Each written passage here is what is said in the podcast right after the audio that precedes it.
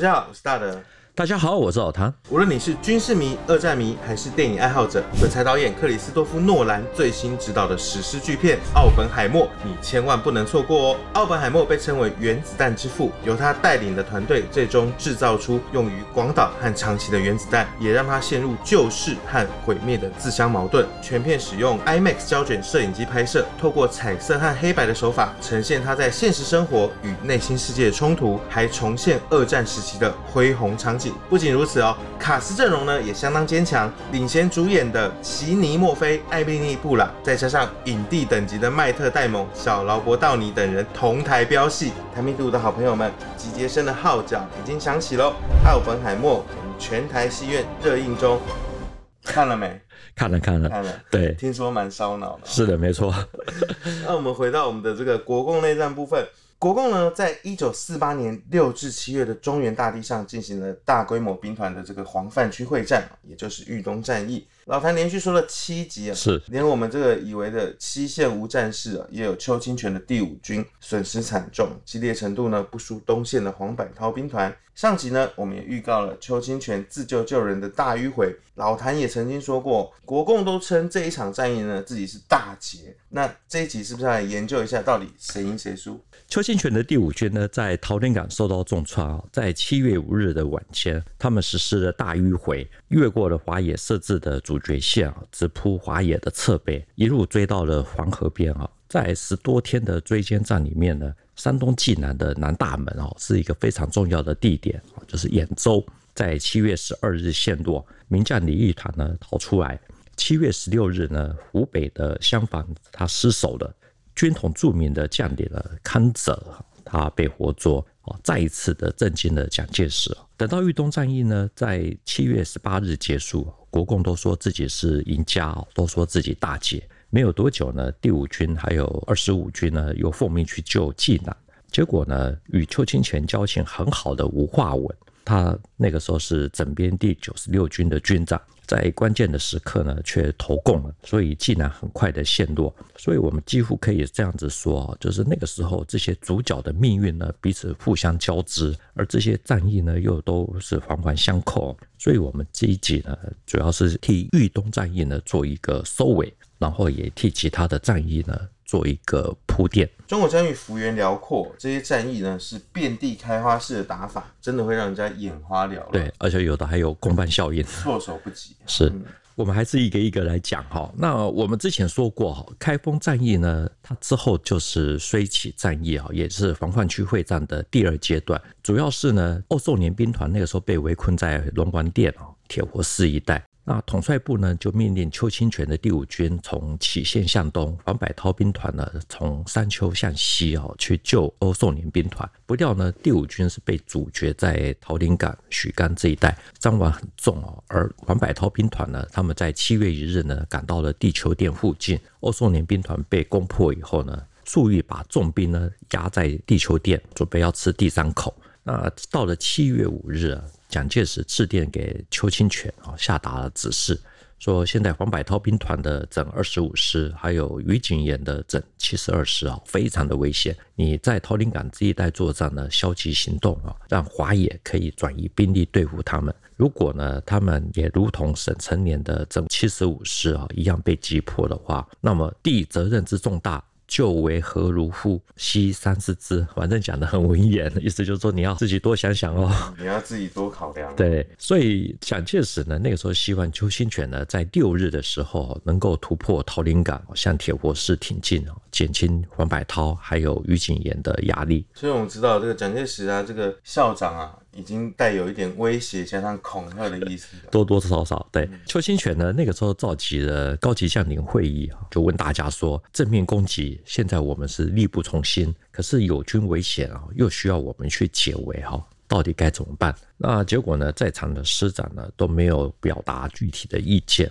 那邱清泉呢，就对联络官周立行少将说：我决定要冒险一次。嗯哼，他要冒险呢，是要如何冒险？邱清泉讲啊，由杞县北上十五公里啊，经过士元这个小地点，然后呢，再从那个地方向东转进哦，可以攻击敌人的侧背。那我们全军的成败存亡在此一举。对这样的决定呢，周地形勉强同意啊。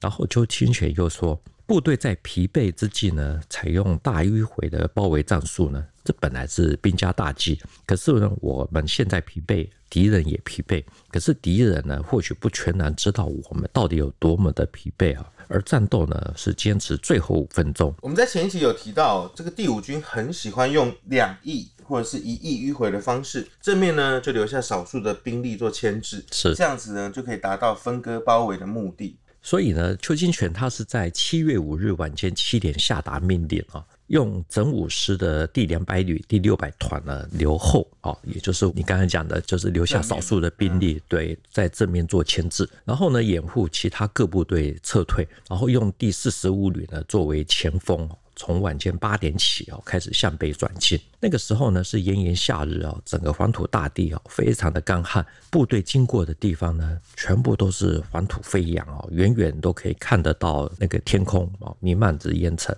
那等到了四原这个地方啊，他们在华西营跟华野的警备部队呢，开始有了接触啊。除了一部分攻击啊，另外主力就继续的绕道通过。等到华野发现的时候，第五军已经脱离了主战场。所以这样听起来，第五军他也是采取了夜间行动。是。对于出发的时间点哦，有两个版本哦。在第五军的军史呢，他们是说在七月五日的晚间出发，可是，在《民族战将》这本书是写七月四日啊。那我个人是觉得五日的晚间比较正确，因为我们看大陆的资料，他们是写七月六日下午四点四十五分，邱清泉新五军进入四原谢寨地区，以两个团的兵力向西寨进攻。所以我们看到这个大陆连对时间点的记录是细到连几分都已经标注上去了。是我们看地图啊，就可以知道邱清泉第五军那个时候脱离了桃林港这一带哦，北走到四原这边呢，再转向东推进到卸寨，整个距离大概就是二十几公里。那如果大军行经之处呢，都是黄烟滚滚啊，那如果是七月四日晚间行动，不可能说一天一夜啊，到了七月六日啊都不被发现。这所以应该是七月五日晚间开拔，那等到了七月六日下午，华野才发现到说，哎，情况不对了，怎么邱清泉突然间转到了侧面？而且呢，那个时候胡琏的整编第十八军的先头部队呢，也从太康北进；重建后的整编第七十四师呢，也从山丘推进到宁陵以东哈。等于说啊，那个时候华野突然间面临了三面包围的危险，这也是为什么粟裕会在七月六日下午六点决定说：“哎，我撤兵，啊放弃对王柏涛的包围。”也就是说，当华野发现邱清泉迂回意图的时间点已经太晚，已经来不及调整部署。没有错啊，因为那个时候除了发现的时间点比较晚啊，还有一个就是华野他们基层通报，他们也延误了，所以粟裕接到的时间点也太晚了。那另外呢，还有一个很重要的因素，其实就是国共那个时候呢，两边都打到兵疲马困哦。国军白天进攻，共军晚上打，大家其实都不用睡觉。那所以呢，第五军开始在追击的时候呢，那个时候还发生过一件很有趣的事情，就是两军呢同睡一个村寨，等到了天亮的时候，才发现说，哎，怎么这个村子有你也有我？嗯，那所以就可以说，那个时候大家都是打到几乎都要累垮的地步。所以这也就像是哦，我们早年一些我们的这个学长们哦，你们参加过师对抗，其实这种疲累程度应该是相当能够体会的。那接下来呢？接下来呢？因为粟裕撤军啊，地球殿在七日正式的解围，华野呢全面的向东北方撤退，因为部队的损失还有疲劳呢非常的严重啊。那个时候华野六纵的副司令啊皮定均，他在七月十日的日记里面呢都写下这样子的句子。他说：“目前我军疲劳现象的确严重，要另行整理啊，不然我们没有办法搞好。就连这个副司令都已经这么讲了，所以看起来这个疲劳的这个程度已经是相当严重。的确如此哈。其实那个时候第五军呢，他们经过了一个星期的追逐啊，沿途俘虏了大概有四千多名的共军。那特别是啊，在七月十六日的晚间呢，他们用夜袭的方式啊，在黄河附近的就是沿岸的各个渡口。”一次性的救回了大概之前被俘的国军哦，有数百人之多。那他们之后呢，又继续的沿着黄河向东北方面推进。到了十八日哦，整个豫东会战呢正式的落幕。豫东会战就这样戏剧性的结束。这场战役呢，守开封的李仲兴师长先被击毙，欧寿年被俘，去救援欧寿年兵团的黄百韬跟邱清泉打到先后都想要自裁，结果呢，最后是华野撤军。然后呢，老谭也有说国。共两军都说这场战役是大捷，是这到底是怎么回事？对于豫东战役呢，过去在国共战时的存在度呢，本来就相对偏低啊，因为大家都有提及，可是又多半没有给予应有的分量。主要是啊，那个时候对于两边而言啊，说赢也可以。可是这个赢呢，都是建立在惨胜这两个字的代价上面，甚至是啊，两边都有声音认为啊，就是会战的结果呢是得不偿失。也就是说，双方的内部其实也都存在着不同的看法。是会不会是因为战场资料上面有出现造假的情况？我觉得啊，对于豫东战役的这些战损数字啊，或者说诶缴获的这些战利品啊等等，其实我个人是觉得都没有灌水太多。我们看散兵为主的第三快速纵队啊，他们事后说，他们有三百多辆的大卡车，在没有装甲车还有战车的掩护下，只有损失二十多辆啊，简直是奇迹啊！这个报道呢，那个时候还登在中央日报上面。就是我们看大陆的资料也是一样，他们从第三快速纵队的手中呢，缴获了汽车三十辆。在战争的时候，我们都知道，大家通常都会夸大自己，哦，贬义对手，其实是可以被忽视。是的，同样的哈，邱清泉他率兵北追啊，他的成果是虏获了卡车四十一辆，三炮两门，八二迫击炮二十一门，六零迫击炮三十二门。轻重机枪百挺哦，步枪一千一百多支，弹药三卡车。我们这边从战利品来看哦，它这个获得的数量其实也相当有限。步枪一千一百多支，其实大概就是一个加强营，大概可以装备这样。对，弹药三卡车。老谭之前说到许昌、洛阳这些战役哦，战利品都是几座仓库起跳，对，或是一整列火车的弹药或是装备。等于说呢，我们透过客观的数字上面来看。粟裕在七月六日傍晚决定撤兵，其实损失是有限的啦，顶多就是在这一场战役上面获得的又吐了出去。对对，所以呢，双方所获不多哦，可是人员损失呢又非常之大，特别是对国民政府而言哦，黄泛区会战进行的时候，那个时候是江淮震动啊，徐州剿总呢，那个时候甚至于已经在打包了。如果黄百韬兵团呢，那个时候在地球店被击破，就要立刻的撤回到南京，因为那个时候根本没有兵力可以去守徐州，所以好不容易呢，突然间奇迹似的，就是转危为安，所以蒋介石那个时候还很高兴哦，认为说这次能够获得空前的大捷，主要是因为黄百韬他的坚持吸住了共军。才能够有这样的成果，所以呢，才在南京召开扩大军事会议啊，颁赠青天白日勋章给黄百韬。可是呢，像是才接徐州剿总的刘峙啊，在他的公子出版的那本书，就是《高级传令兵》啊，这本书是刘志那个时候的日记。刘志是在七月七日啊，他的日记里面写说，共军呢在豫东总崩溃啊，我军正追歼。可是过了才三天啊，到了七月十日啊。他却写说：“豫东大捷，我部损伤太大，得不偿失。而且败匪虽然已经分窜，可是战斗力并没有完全消失。山东中部、江苏北部的共军呢，比之前更加壮大。如果不变换之前的政策，将来一定会有难以弥补的一天。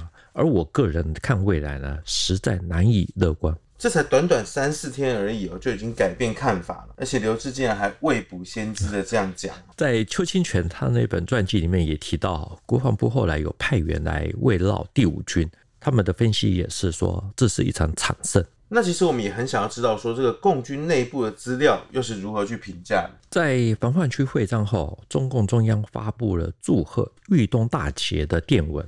他那个时候的排名顺序是刘伯承、邓小平、陈毅、粟裕、李先念等等啊。那文告说啊，在开封战役后，为了要解救欧寿年兵团还有邱清泉兵团，蒋介石动用了三十二个正规旅、一个快速纵队、一个交警总队，兵力多达二十七万。可是呢，经过了九天的战斗，就是我们消灭了欧寿年还有黄百韬兵团五万多人，而这个辉煌的胜利呢，迎头痛击了蒋介石肃清中原的梦想。不过呢，这篇文告是发表在七月十一日啊，那国军在这天之后呢，还持续追击了一个星期，那最后还在黄河边呢俘虏了一些共军，并且救回了一部分的国军。这个文告出来的时间呢、是没有预想到第五军竟然后续还在穷追猛打。那被追击的这一周发生的隐形损失，等于说在这个文告里面是看不到。是，其实，在华野撤退的过程中呢，我们看粟裕的回忆录等等啊，其实是看不到有多大的损失啊，只有提到说这是他一生之中最复杂、最激烈、最艰苦的战役之一。那可是呢，属于华野六纵副司令的皮定均呢，那个时候在他的日记里面啊，就是第二二八页里面有提到。他说：“这次的战役呢，我们也杀了不少敌军，可是我们三兄弟都残废了。那他这个所谓的三兄弟呢，是指华野的一纵、四纵、六纵，等于说几乎都打残了。所以皮定均说，这个三个纵队都已经被打残了。他描述的是非常写实跟露骨的。对，因为这三个纵队呢，那个时候是阻击围歼黄百韬兵团的主力。也就是说，皮定均他像刘志一样，都认为是得不偿失的。”那老谭怎么看？难道呢双方就是各打五十大板就这样结束了吗？我觉得啊，防范区会战啊，一般都是用六月十七日开始啊。那国军的战史是认为打到七月十八日啊，等于说六月十七日到七月十八是整整一个月。那会战呢，分为初期的第一阶段是开封战役，还有第二阶段的绥岐战役啊。那我们可以讲。就是国军输了第一阶段，赢在第二阶段。可是如果是整个会战看起来，而且还扩大到周边的话，那应该还是国军这边输了。可是呢，其实皮定均他自己也讲了，如果三个纵队都被打残了，这损失在他们来看应该是相当惨重。是，这没有错啊。皮定均在日记里面啊，其实他私下评论国军啊，也给予肯定啊，这可能大家都无法想象。他是认为说敌军有进步，我们的进步的确不大，而且我们不了解缺点在哪里啊。这是他在日记里面自己的私下的个人感受。不过呢，我们说哈，整体之所以会输啊，理由是国共那个时候呢是总动员啊，战场的中心点呢是在睢县、杞县，可是周边外线呢也是炮火激烈，因为蒋介石那个时候把重兵压在豫东，想要一次性的歼灭共军。那他的战略目标呢，并没有达成，而且还连带的丢了山东的兖州，还有湖北的襄樊。我是从这个第一百一十集啊才开始接手，不过呢，我们从以前这样看下来。老谭其实还没有针对任何一场战役连说七集，加上今天这一集的第八集了。是，那我们如果说从花园口决堤开始，已经可以说是连续十四集都围绕在这个黄河啊、中原战场这一带，其实也看得出来老谭是相当重视这场战役的。那这个事后的影响，是不是可以跟大家分享一下你的看法？其实最重要的还是在于说，国军经过了这次的战斗以后呢，知道说，呃，以军为单位的部队呢，其实是没办法再对抗，所以马上就出现了所谓的兵团。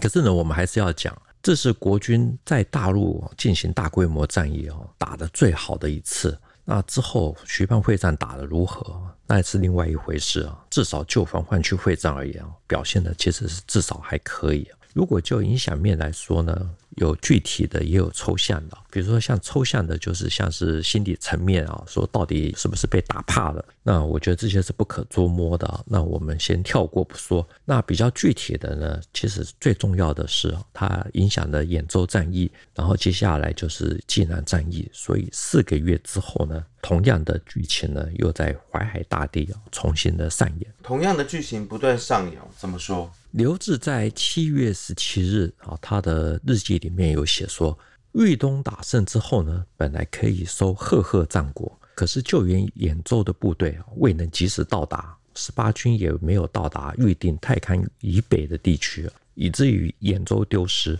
那山东的共军呢，势力更强，而且呢，还可以从鲁西进入到防范区，实在是可惜。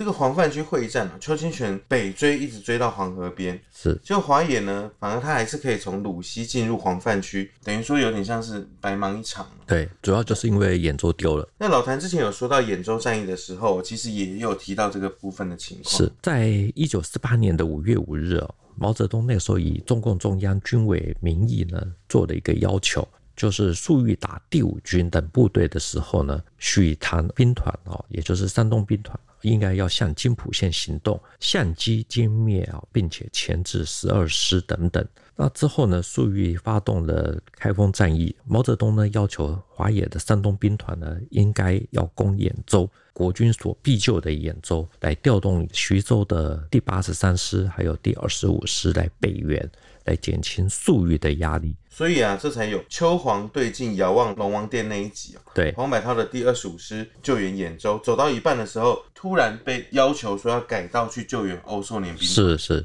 按照国军的计划啊，那个时候是要第三绥靖区的李玉堂呢，还有第十二军的军长霍守义呢，固守待援，来收牵制之效。然后等到南北援军到了以后呢，再出战。那重点是呢，南北援军都没有真正的到达啊，因为由南而北的黄百韬整编二十五师中途就被抽走。那从济南朝兖州开过来的援军呢，主要是吴化文的部队哦，他也没有到。老谭前面也其实也稍微带了一下，这个吴化文是邱清泉的好朋友，是他其实是一位非常复杂的将领哦。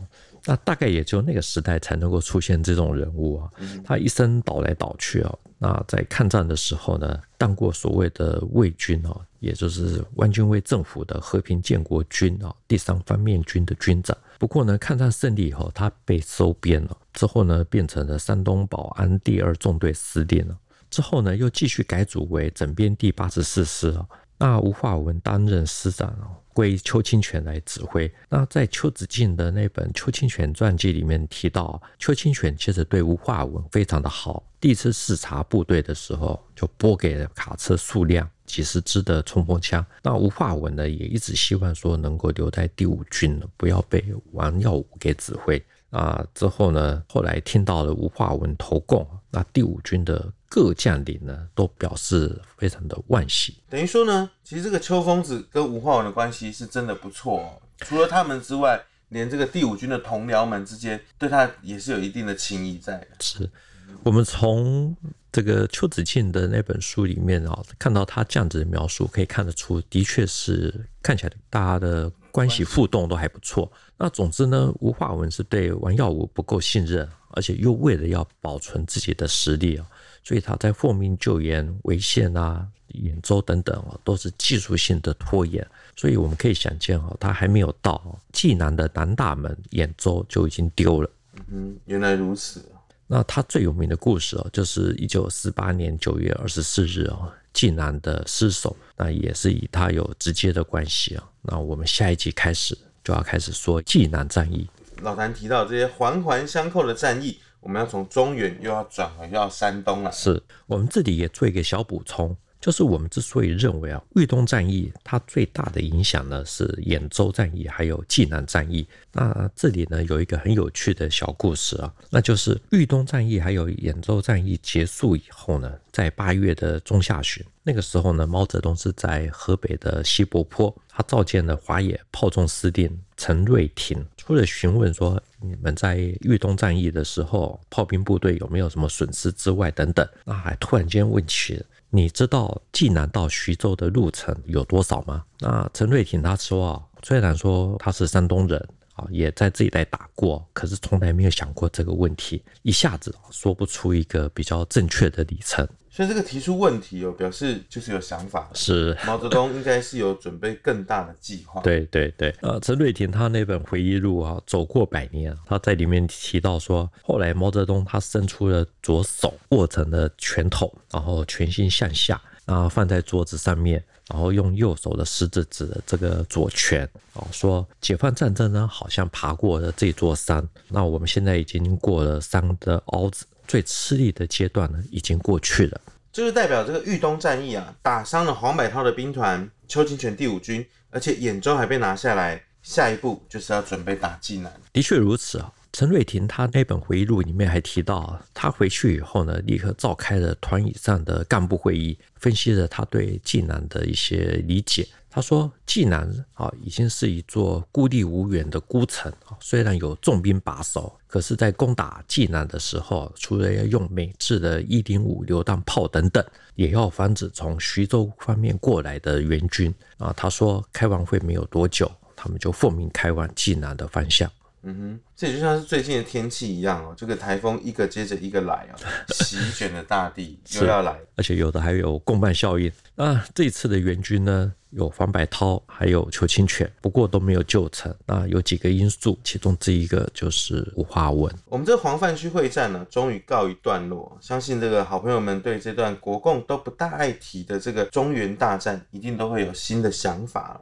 老谭呢也帮我们剧透了，之后要把战场带往山东过去，还请大家能够继续支持跟鼓励哦。那我们今天的节目呢就到这边，谈兵读武，新闻历史的汇流处，军事是故事的主战场，只取一瓢饮，结合军事历史跟人文的节目，除了在 YouTube 上面可以观看，在底下呢跟我们留言交流之外，也能用 Podcast 收听哦。欢迎听众朋友们到 Apple Podcast 上面给我们留言跟五颗星的评价。再次谢谢老谭，谢谢大家，我们下周见喽。拜拜，拜拜。